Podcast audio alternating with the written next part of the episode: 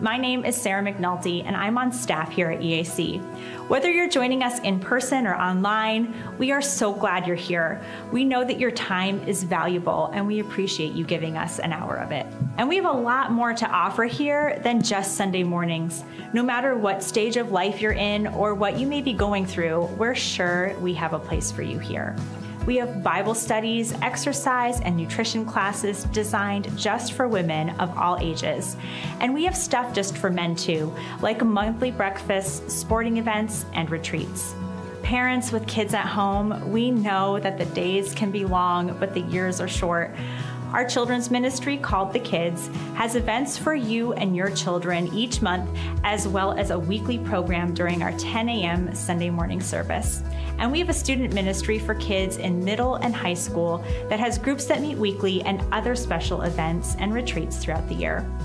Whether you're a student, young adult, just starting out, find yourself struggling with your finances, grieving the loss of a loved one, battling an addiction, needing the support of fellow veterans, or going through the painful journey of a divorce or separation, we try to offer something for every season of life. And these are just some examples of the areas that we can support and encourage you. If anything I mentioned today spoke to where you're at, please take a few minutes and go to our website or download our Church Center app. There you will find more info about everything I mentioned today and much more about what's happening in the life of our church.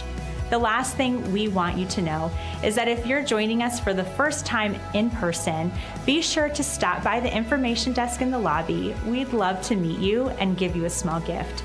And if you're joining us online for the first time, let us know in the chat box. We have a gift for you too. We hope that you've enjoyed your experience with us so far and that you'll leave here today having encountered the presence of God and feeling blessed. Thanks so much for being here, and we hope to see you again soon. Well, good morning, everyone, whether here in person at North Avenue, watching online. My name is Scott. I happen to be the lead pastor here at Essex Alliance Church. And let me begin this morning by reading to you this account from the Gospel of Matthew. After the Sabbath at dawn on the first day of the week, Mary Magdalene and the other Mary went to look at the tomb. There was a violent earthquake, for an angel of the Lord came down from heaven and going to the tomb rolled back the stone and sat on it. His appearance was like lightning, and his clothes were white as snow. The guards were so afraid of him that they shook and became like dead men. The angel said to the women, Do not be afraid, for I know that you are looking for Jesus who is crucified. He is not here, he has risen just as he has said. Come and see the place where he lay. And then go quickly and tell his disciples he is risen from the dead, and he's going ahead of you into Galilee, and there you will see him just as I have told you. And so the women, they hurried away from the tomb. They were afraid and yet filled with joy, and they ran to tell his disciples. Happy Easter to you. Let me begin by saying thank you for being here. Thank you for giving us a little piece of your Easter weekend as we come together and celebrate. It means so much to us that you'd give us an hour of your time, and we're thrilled that you you're here. You know, Easter comes, and I, uh, you know this, but I'll say it again Easter is a really big deal. I mean, Easter is a big deal. I want to remind you that the resurrection of Jesus Christ was and is the biggest story of all history. No story matches it. Against all odds, good news finally came from a graveyard. Good news never comes out of a cemetery, but on this day it did. Good news came from a cemetery, and against all odds, good news burst forth from a sealed tomb. And the resurrection of Jesus Christ rocked the world. I love Easter.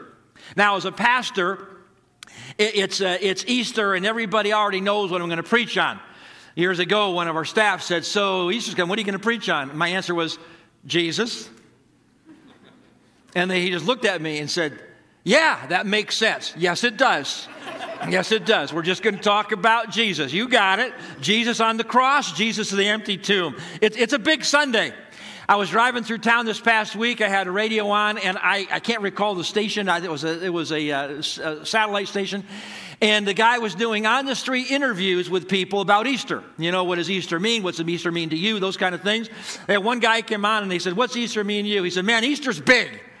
And of course, the interviewer said, Well, how big is it? Here's his quote Easter is like the Super Bowl of all Sundays for the church. I thought, Well, there you go. He captured it. Easter Sunday is the Super Bowl of all Sundays when it comes to the church. It's a big day. And you know, and it's a big day this, this year, maybe even unlike other years, because this is the year where people are beginning to climb back out of the caves of, of COVID. In fact, I would say if you're watching online, just so you know, we're open, it's alive and well. You know, the, the presence of Christ is here, and we invite you to be here, and thank you for being here. It's a big day. It's, it's, a, it's, a, uh, a, it's springtime. It's time full of hope, especially if you're a Red Sox fan. It's a season of hope. Because the truth of it is, the only time the Red Sox people have any hope is spring. So it's, a, it's an important time. Now, if you've been here before, you know that every Easter I take some moment to encourage Red Sox fans. Now, I got this is true. I got to tell you this story. This is true. I'm not making this up. Friday, this past Friday, I'm at a red light in Essex, Five Corners. Announcer comes on and he says, and I'm listening to the radio, and he go, he comes on, he goes, listen, he says, today is opening day at Fenway. Today is home opener at Fenway, and he goes, you know, it's always a big day when you're, you know, opening day at the home at the home field, and it's a big day at Fenway. And then he said these words. He said, "And to honor all of our Red Sox fans who are listening, I'm going to play the Red Sox fans theme song." Have and here's what he played. about the lonesome loser, beaten by the queen of hearts every time? Have you heard about I don't know loser? who that guy is or what station he's on, but I've now got it tuned into my radio. I love this guy. I sat there and I just laughed. Now, please know I don't say anything more about Red Sox or baseball until the fall. Because sure, shooting is going to come back to bite me. So I had, I had my shot and now I'm done. But you know, Easter's a big deal, especially for churches. We want to get it right. Now, we want to get right every Sunday, but quite honestly, Easter's coming and we work really hard to get it right. I feel so bad for this one church. My son in law sent me a picture. Let me give you the background. So, one of, these, one, of, uh, one of the churches are getting ready for Easter. They're having banners made that said, Christ is risen. So, they sent the banners out to be printed just days before Easter. My son in law sent this. Just days before Easter, one of the banners came back, and here's what it said Chris is risen. and I, I like the text. Way to go, Chris. Whoa! I got to tell you, that's a tough way to start Easter week because you're a church. I don't know what church that is, but I pray for them. I'm hoping it goes better for them now than it did when they got the banners out. I've been there. Open that banner, you go, oh, Chris has written, oh dear. So listen, let me start right from the very beginning explaining to you the purpose of Easter. Right from the very beginning, the purpose of Easter. Easter actually points to the answer of a key question that every single person in life has to answer. Even if you kind of avoid it, you should answer it. Easter is actually the answer. It actually points to the answer of the most important question, if not the most important question, certainly one of the most important questions of life that every person needs to answer. Easter answers this question Who is Jesus?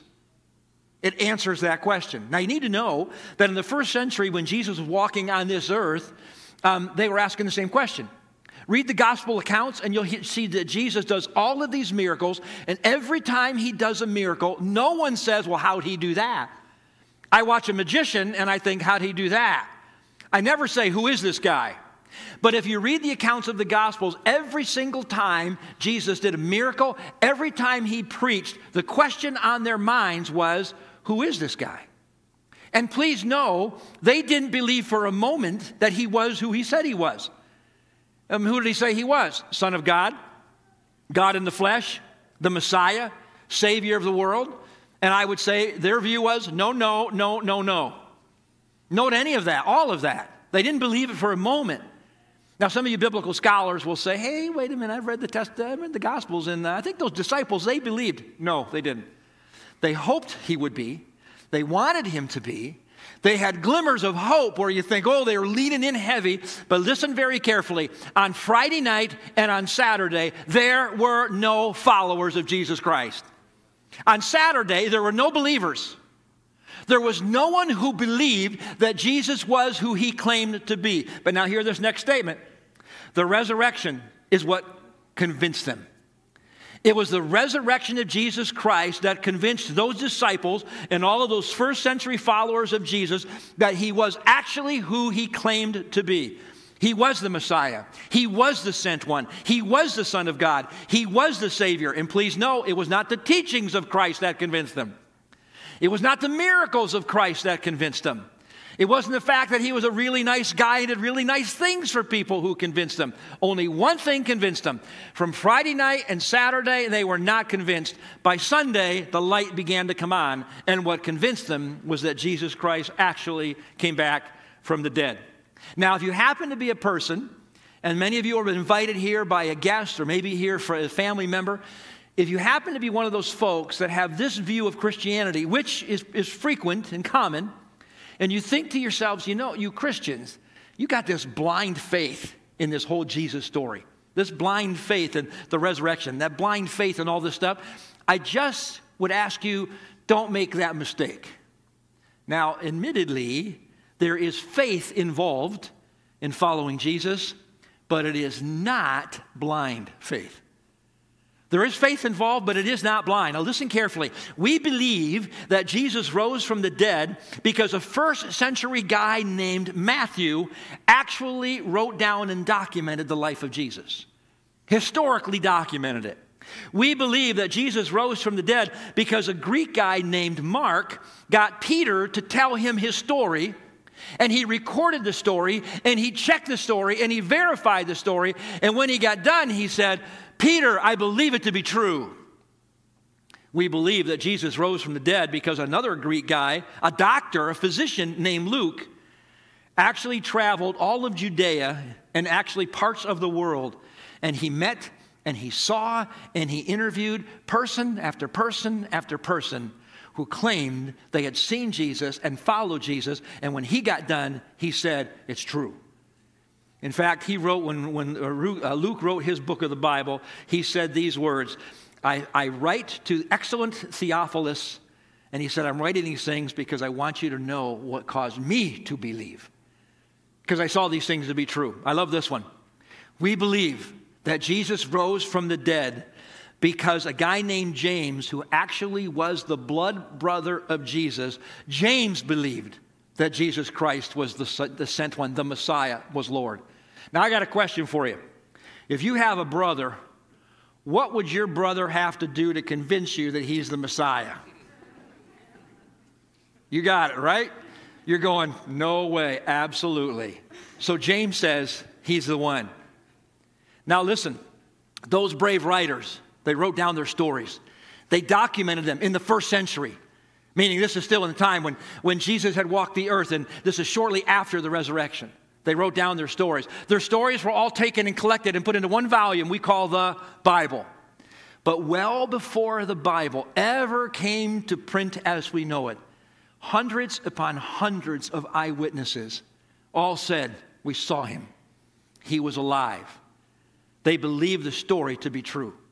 Now, kind of side note for you if Jesus does not come back from the dead, then please know that the Jesus story isn't worth telling.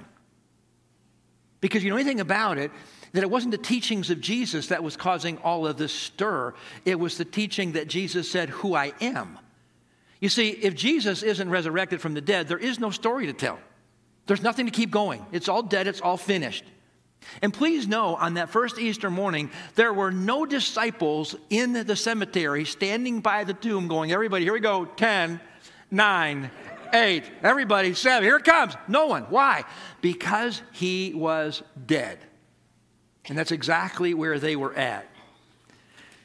This morning, I want to tell you the Easter story. A little different approach in my Easter message. I want to tell you the Easter story. I'm going to tell it from the perspective of a guy named John. We've been studying the Gospel of John. Next week, I'm back. We're going to look at John again with these incredible stories with when Jesus meets a blind guy. But uh, John's viewpoint is a little different, so I'm going to tell his story. Now, I want to remind you as, we, as you read the Gospel of John that sometimes it reads differently, and that's because, remember this, It's John's, it's John's account, it's John's story, but instead of John actually writing it himself, he gave it, he dictated it to someone. He had someone write it as he told the story. That's why when the writer wrote it, sometimes he'll say, you know, the favorite disciple of Jesus. As opposed to John saying me, the writer was talking about this other person. Well, that's who it's John, because John had someone write it down for him. So he dictated it to him.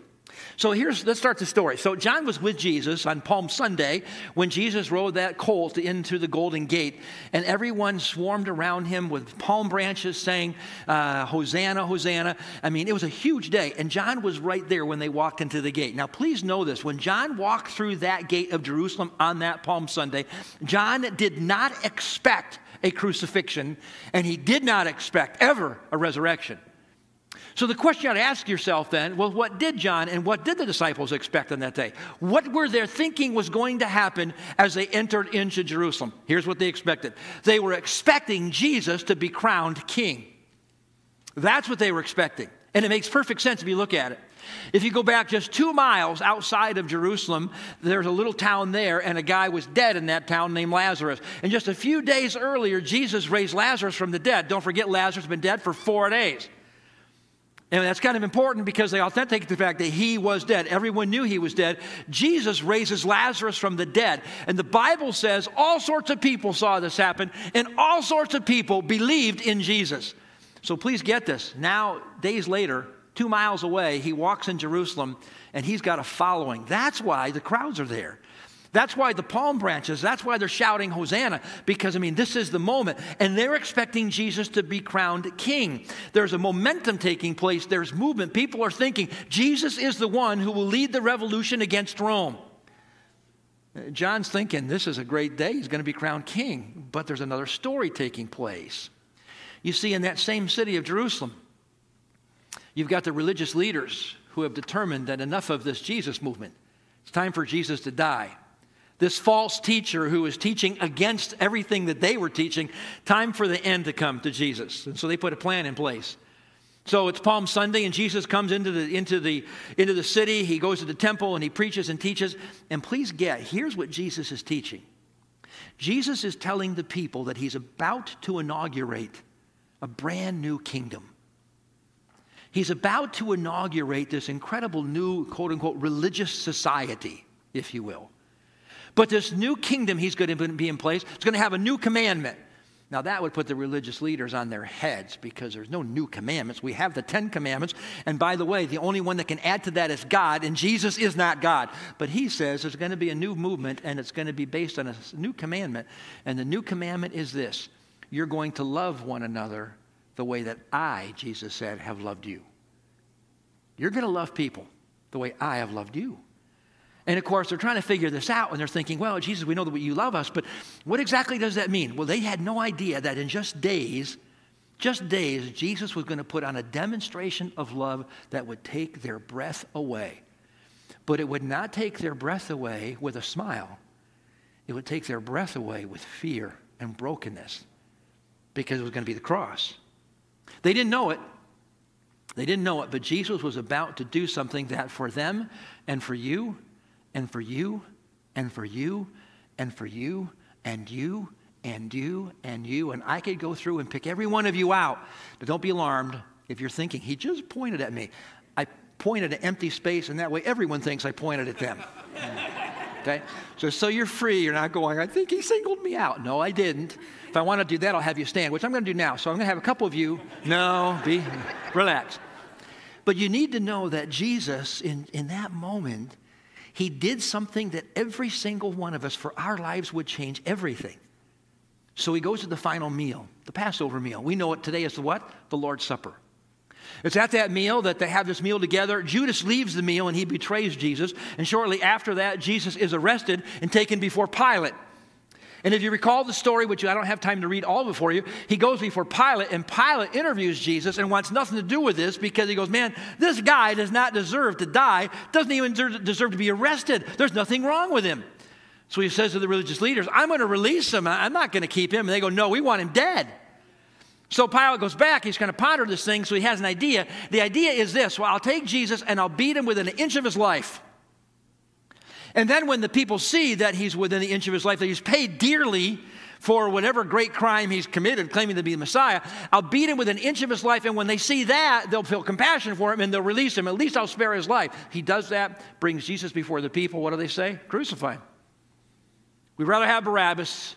Let Barabbas go. You keep Jesus and you kill him. And so Jesus is led to the place of the skull, it's called. It's a place where crucifixions would take place. It's just this rock encroachment right outside of uh, the walls of Jerusalem. It's right on a major thoroughfare, right on the corner of a major thoroughfare that goes east and west and north and south, so everybody would see.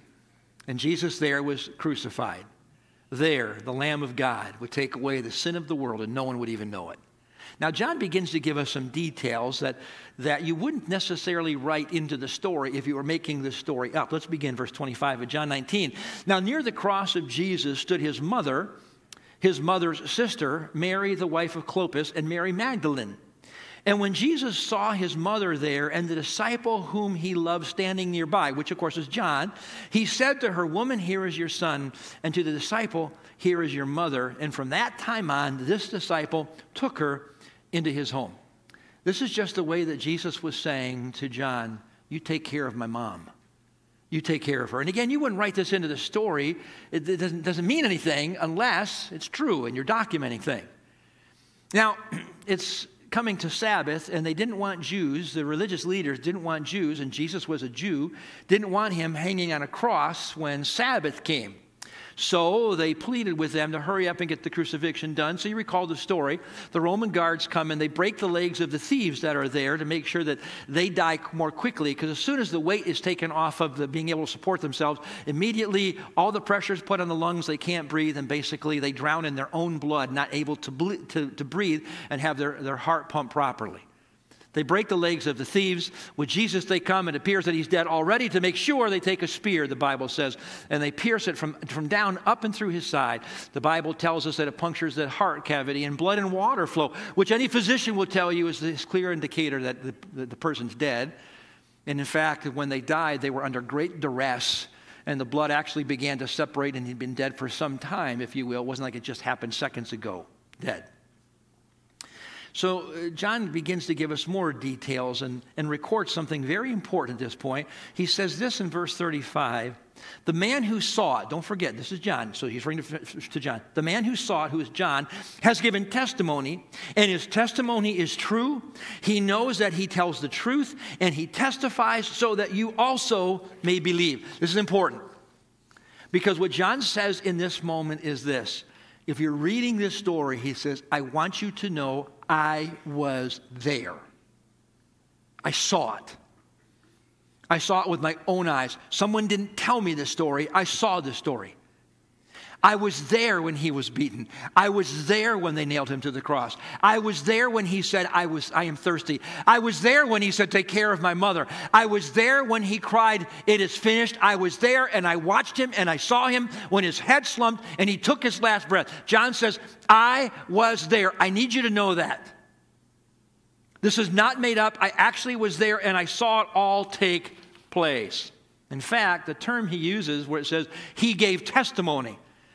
I gave testimony that this is true. The best translation we have today would be this I swear to tell the truth, the whole truth, and nothing but the truth, so help me God. Right? That's as close as we have. That's as close as we get today, where someone who would say, Give me that Bible, I'll put my hand out, and I will tell you that this is the truth. That's what John says. John's using a legal term which says, I'm telling you, it happened, I was there, and I saw it, and the reason I'm writing it down is so that you'll believe it too. But up to this point, please know in our story, up to this point, all we have is a dead wannabe Messiah. It's all we've got. We've got a guy who claims to be the Messiah. He's now been put to death by the Roman soldiers. Now, in our story comes a guy named Joseph of Arimathea. And Joseph asks Pilate if he can have the body so he can bury the body. Back to our story in verse 38. So later, Joseph of Arimathea asked Pilate for the body of Jesus. And now, Joseph was a disciple of Jesus, but secretly, because he feared the Jewish leaders. With Pilate's permission, he came and took the body away. He was accompanied by Nicodemus, the man who earlier had visited Jesus at night. Now, Nicodemus brought a mixture of myrrh and aloes, about 75 pounds, and taking Jesus' body, the two of them wrapped it with the spices in strips of linen, and this was in accordance with Jewish burial customs. At the place where Jesus was crucified, there was a garden, and in the garden, a new tomb in which no one had ever been laid. And because it was the Jewish day of preparation, and since the tomb was nearby, they laid Jesus there. Some details that you may not notice, but in the story it says Joseph goes to Pilate and asks if he can have the body to bury. You know why he did that, right? Because you weren't allowed by law to bury crucified people, they were criminals. Crucified criminals weren't buried, they didn't deserve it. In fact, if it weren't for Sabbath being close and Jesus being Jewish and the religious leaders kind of pressing them, uh, they didn't typically want dead Jews up on the, up on the crucifixion site. Normally, what would happen is this uh, so a criminal would be put to death, and they would leave the criminal on the cross. They leave him there for a number of days. Why? Well, it was right on a main thoroughfare east, west, north, south, which means everybody coming in, going out of the city. Ever want to think about crime? Just look up there. Don't do that. So they would leave the bodies there as a deterrent. And then, when it was time enough, they would take the bodies down and they would throw the bodies in the garbage pit. Let the animals have at it, because that's what they deserved. So that's why Joseph, the point is, he has to go get permission, because you don't bury crucified people.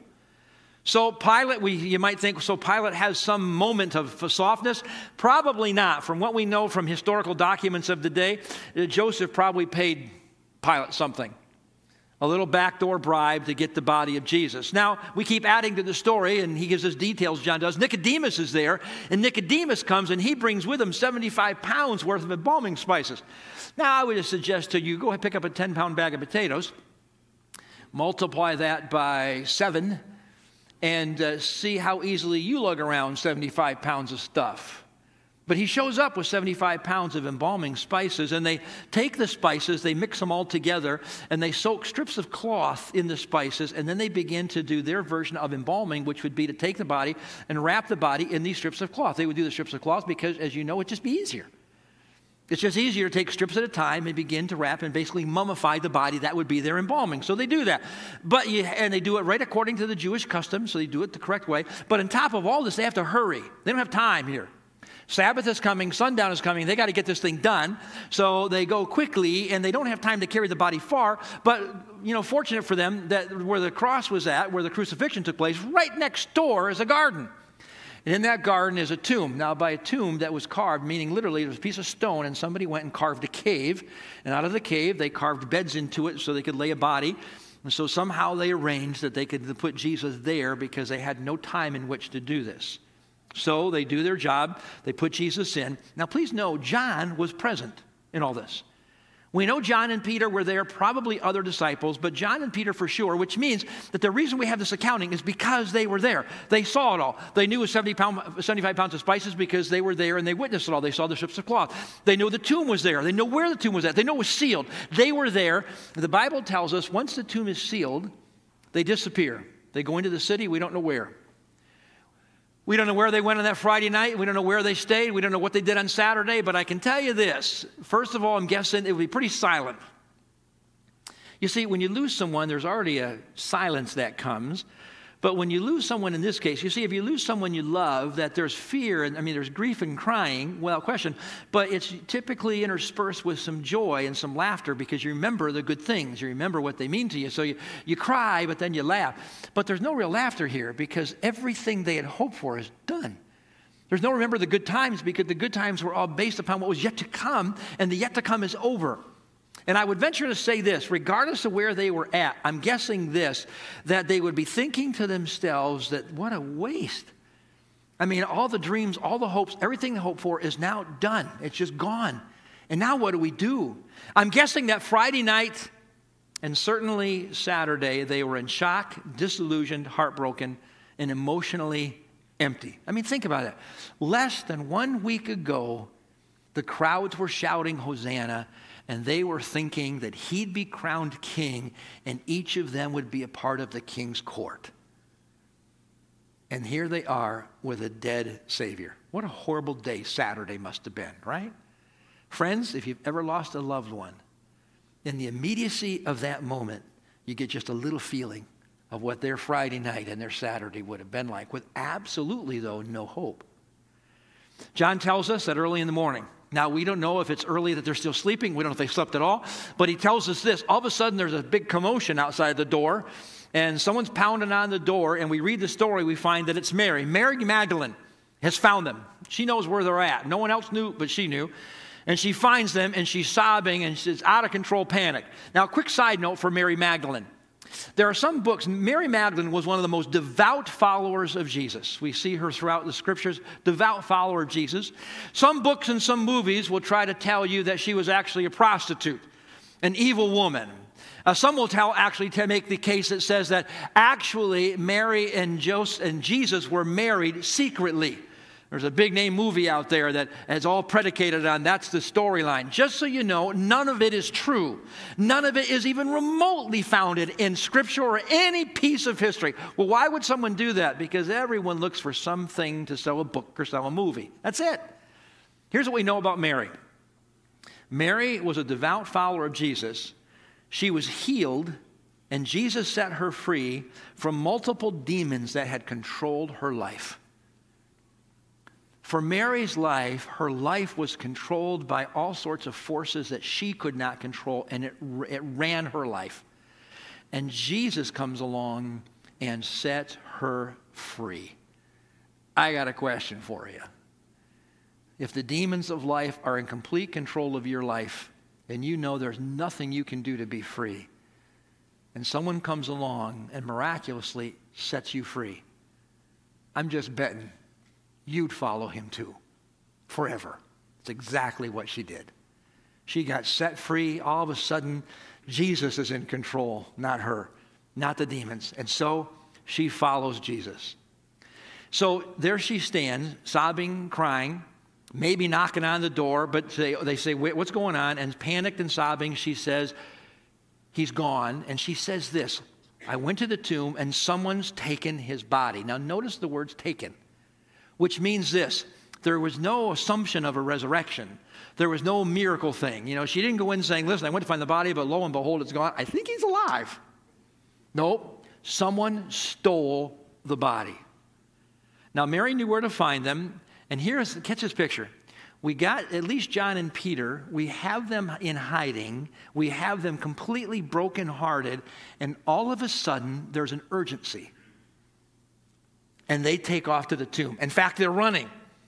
Here's what it says in John chapter 20.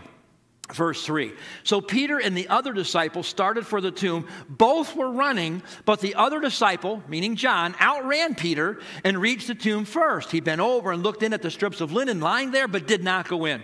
And then Simon Peter came along behind him and went straight into the tomb.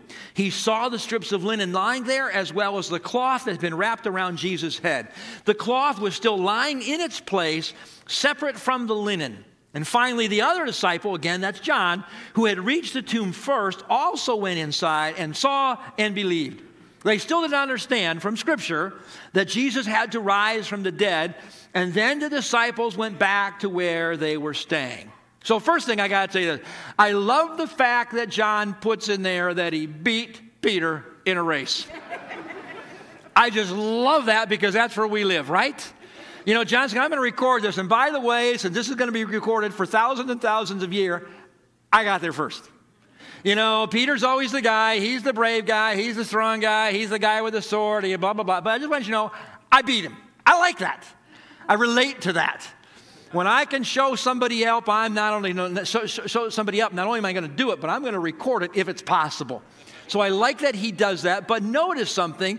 He does something else that if you're going to write the story, you wouldn't write this in. Now, I'm going to write the story and I beat Peter to the race, I'm going to write that in.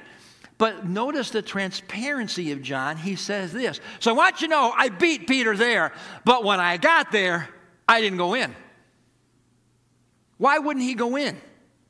Well, for the same reason that a lot of you wouldn't go in it's a tomb, dead bodies, dark, cemetery, spooky. He's not going in. He gets there first, but there's no hero in this story. He gets there first and he says, I got there, but I am not going in. Just like most of you, you're not going. You're going to wait for somebody else to get there. Because we like, we like a little company with us. When my kids were little, we used to play the RAR game. Now, just so you know, I'll tell you the story, but don't send me notes. We've got the kids counseling. They're fine now. they've, they've, healed, they've healed completely. We used to play the RAR game. And so the RAR game was that I'd go hide and they'd have to come find me. They'd be in the living room. I'd go hide someplace, some closet, under the bed, behind the door, and they'd have to come find me. And of course, whenever they'd get close to get me, I would jump out and go, Rawr! And of course, their hearts would drop. They typically fall on the floor and cry. All horrible thing. But it was a fun game. No. And now, just so you know, I never forced them to play. They would love to play and hate it, right? You can picture that. Love it, hate it. Let's do the RAR game. Yeah, let's do it. I don't want to do it. So they didn't want to do it. Uh, and Sarah was our oldest, and she was on stage here this morning. Sarah was the oldest. You know, she didn't like the game, but she had a younger sister who came along, and all of a sudden she liked the game. Why? Because the older sister says, You go first. So now Dana hates the game and they're playing the game, but if you can see them as I come through the crack of the door, I got Sarah holding Dana like this, going, You go first, you go first. So they love the game. And now they both hate the game, and, but they loved it even more when Adam came along. He's the youngest. Adam, let's play the RAR game. Here, you go first. That's exactly how we work, right? Whenever you're frightened, whenever you're afraid, whenever you don't want to do something, what do you want? I just want somebody to go first. And it's amazing how courageous we are when someone goes first. So we do have a hero in the story. He shows up. His name's Peter. John says, I get there, but I'm not going in. And then Peter comes. Peter runs right by him and runs in. Our hero has come. Peter runs in, and then it says, after Peter goes in, then John decides to go in as well. And then John tells us, he says, We saw the strangest thing. Something completely unexplainable. In fact, there's only one, there's one, only one explanation, but he didn't get there right away. He says this So we walked in, and I'm looking, and he says, all of the strips of linen that were part of the mummy process, all those strips of linen, they're laying there perfectly in place. They're all, they're all laying there just like a body was there, except for no body. Which means this, he goes, they, they were all wrapped in place, but it looks like they were all there, and so they're all in place, except for it looks like somehow the body came out of them but didn't touch them.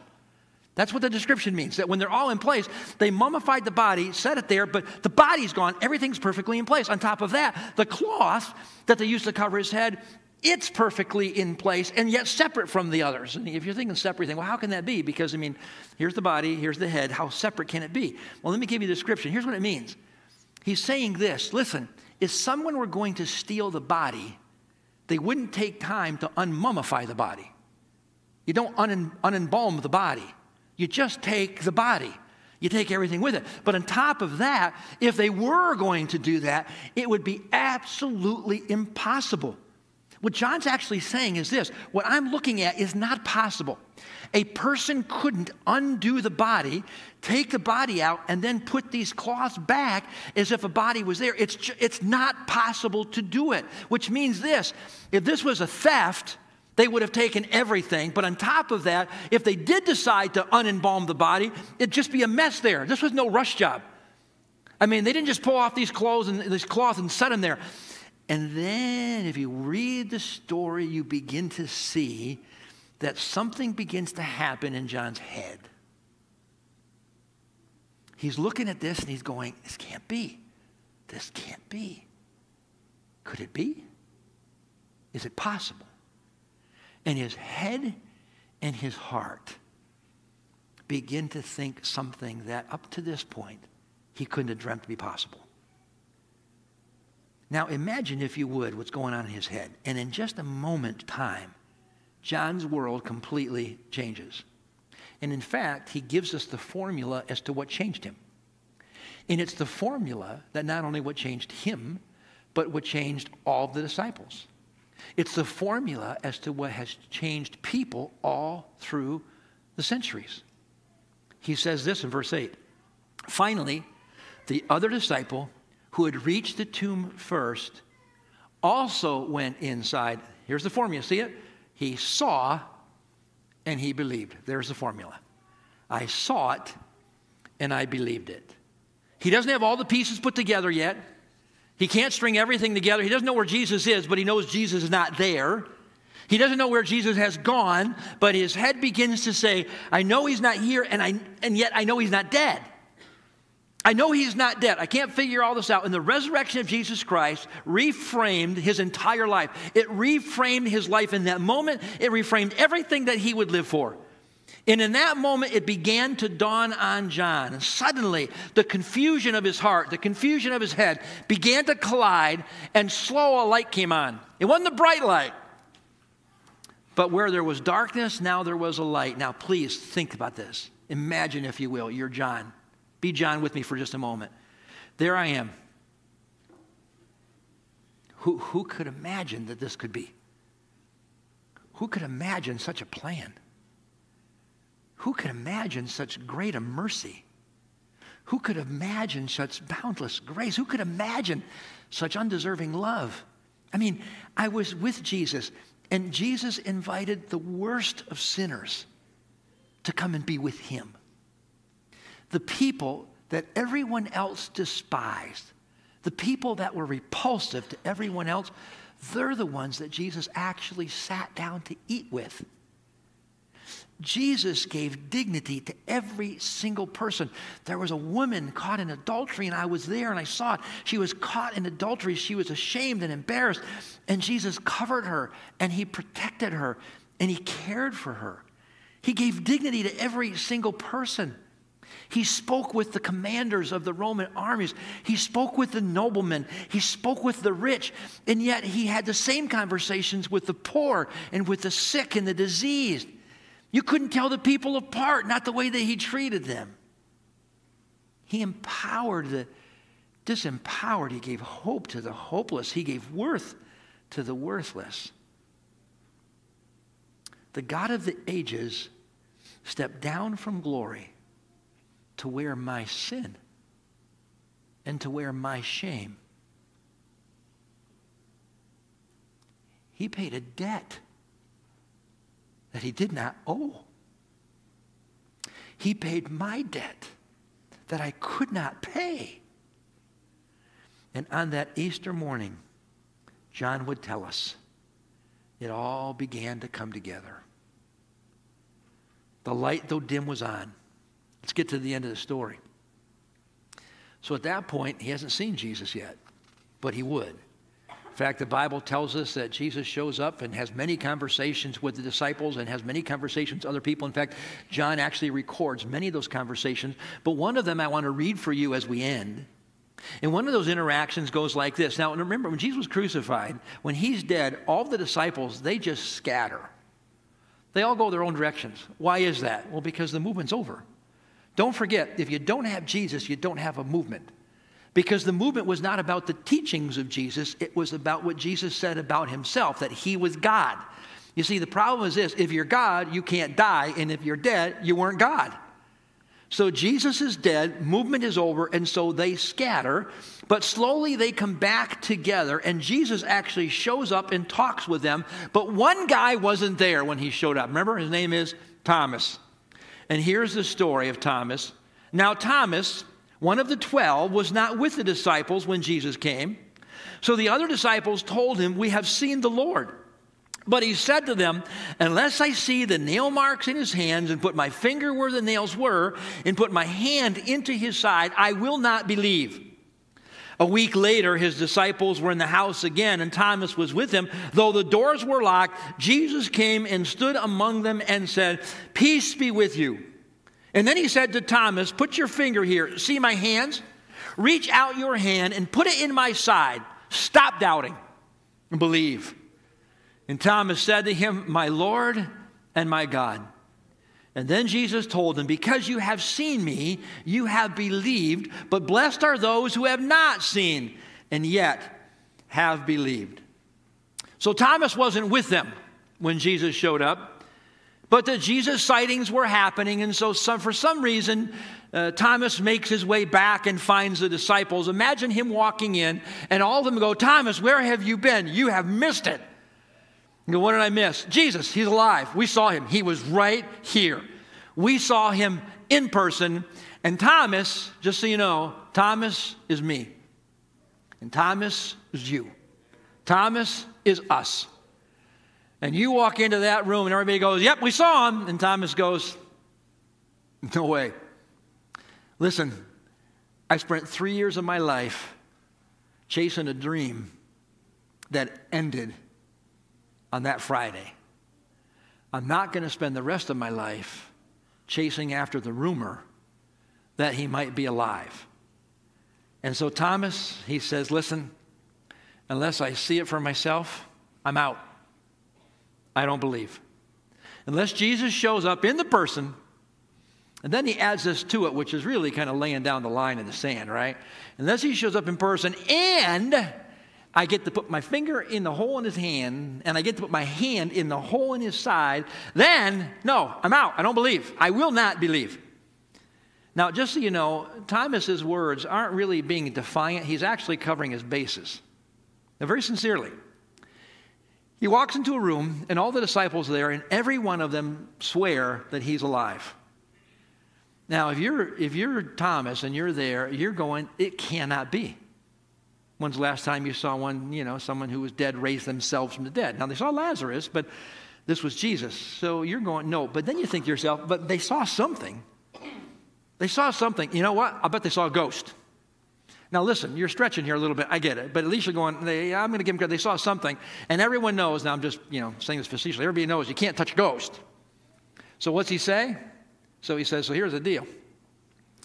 I'll believe if he shows up and I actually touch him. I actually put my finger in the hole in his hand and put my hand in his side because then I know it's real. Then I know he's a real body. John, I love you. The rest of you, Peter, I love you. I love you all. But just so you know, I'm out. I'm done. To all of you, the same. I don't believe. A week later, they're all back together. Thomas is there as well. The doors are locked. Says it again. The doors are locked. When they told Thomas this, I'm guessing they said, Hey, we saw him. Doors locked. You showed up. He didn't knock or anything. So now the story says they're all there again and the doors are locked. And the story says that Jesus shows up and his first words are, Peace be with you. Well, of course he said, Peace be with you, because every time he just shows up like that, not knocking scares the bejeebers out of him. And so, of course, you start with Peace be with you. You got to say something because, you, and I can see them, if I'm them, I'm going, You know, Jesus, could you just knock on the door? I mean, when you show up like this, we love seeing you, but I got to tell you, kind of takes our breath away a little bit. So he says, Peace be with you. Calms them right down. And then he gets right to it. Thomas, I hear you wanted to see me. Now, can't you picture this? This, this in my head, this is like the, the show, the, the gunfight at the OK Corral. It's high noon. I see all the disciples kind of splitting out of the way. There's Jesus, there's Thomas. No one's around, no one's close. They're going, This ought to be good. This ought to be good. Thomas. Now, please catch this. You may have heard me say this other Easters, but I'll say it yet again. Jesus could have said, and please know he's the only one who's allowed to, he could have looked at Thomas and said, Thomas, go to hell. And just so you know, he's the only one that got permission to say that. He could have said, just go to hell. I'm done with you. You doubt, you don't believe, stop wasting my time. But he doesn't. He says, Thomas, let's see what you're made out of, big guy. You said you wanted to touch me. Right here. You said you want to see my wound. Right here it is. Step forward, Thomas. And Thomas says this Oh, my Lord and my, oh my, oh my, oh my God. And then Jesus says to Thomas something that I think is one of the most gracious things you'll ever see in Scripture. Let me fill it out for you a little bit. He says to Thomas this Thomas, I understand why you doubted. I know why you didn't believe. You didn't believe because you didn't see me, because you couldn't see me. And Thomas, don't let these other guys fool you. Because, see, they act like they believe and that they've always believed. And Thomas, they're lying to you. They only believe because they saw me. Now, listen, Thomas, listen carefully. These guys are going to give you a nickname that you're going to carry for the rest of your life. In fact, I'm going to tell you, Thomas, something you can't see. 2,000 years from now, every Sunday morning preacher is going to quote your nickname. They're going to call you Doubting Thomas. And Thomas, you wear that title as a badge of honor because every one of them doubted too. So don't you let them put you down because you, they think that they didn't doubt, they have doubted. And then this next thing, don't miss this. This is the end of the story. Don't miss it. And then something happens there that you have to, you got to get a hold of. And then Jesus says something in that moment that is really incredible. And so he's talking to Thomas and he's talking to the 12, but don't forget he's divine. He's a resurrected Christ. And it's as if in that moment, though he's looking at Thomas, it's as if he looks right through Thomas, right past him. And he's not just looking to the other room, he's looking right past Thomas, and he has the ability to look past Thomas and to look forward through time, through thousands of years, right up to this moment. And he sees you.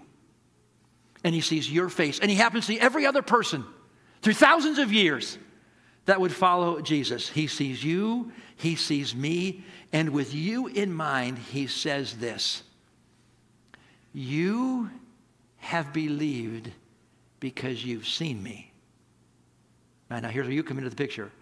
But blessed are those who have not seen, who will not see, and yet they will believe. Do you get that moment? He looks past Thomas and he looks right at you. And he says, You believed because you saw me. But blessed are those who never saw, but they believed because they believed in the testimony of what you wrote. And they said, I will follow Jesus. I'm going to ask our band to come out. They're just going to close, they're going to play some music as you leave. I'll have them come out and get ready.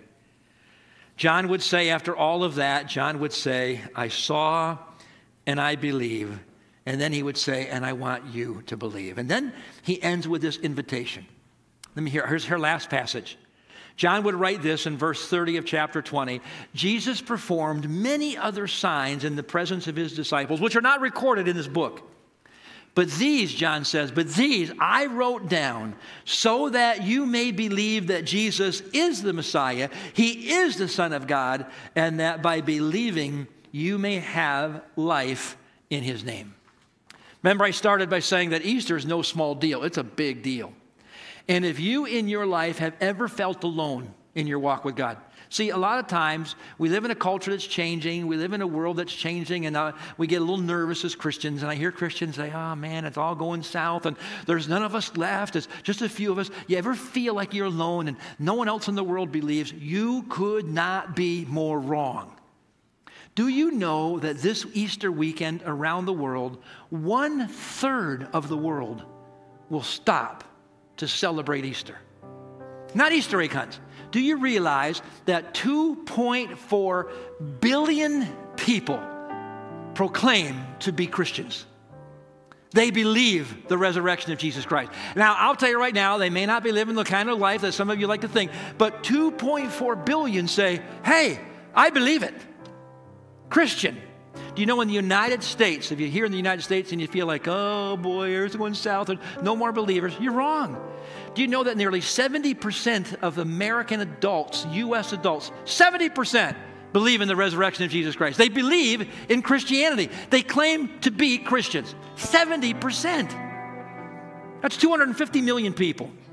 Do you realize, do you know that Christianity today remains to be the fastest growing religious group in the world by conversion? Now, catch what I said. Muslim faith is the fastest growing religion in the world by birth. Christianity remains the fastest growing religious group in the world by conversion. You know what that means, conversion? That means people like you have heard the story and have said, I believe him. I believe it to be true. You need to know you are not alone. You need to know you're not some small minority. You need to know that those who profess to be believers and followers of Jesus, you're actually a majority of the people. So why do we keep acting like we're the only ones that believe? Woe is us. Stop it.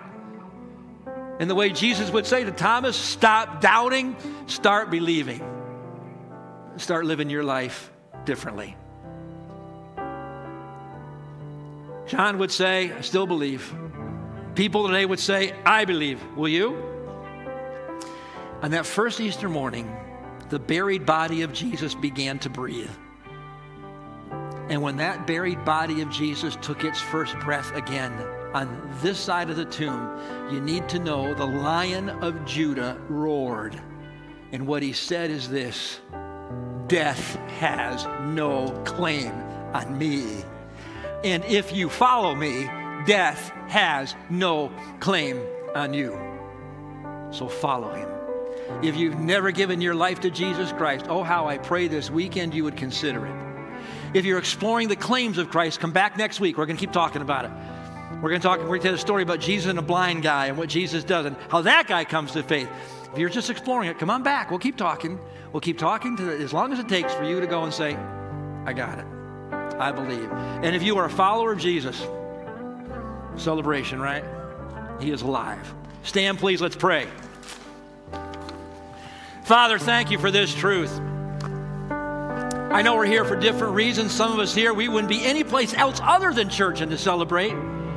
Others of us aren't even sure how we got here today, but we said yes to somebody, and here we are confronted with this statement of who Jesus is.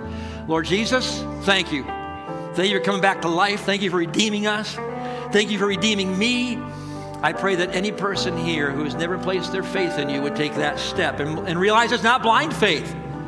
It's faith clearly rooted in the testimony of others and for those of us who have placed our faith on you, we know the testimony to be true because in our own heart, we've had it confirmed. You are alive. Dismiss us on this Easter Sunday in your grace and with your joy. In Jesus' name, amen. God bless you and happy Easter to you.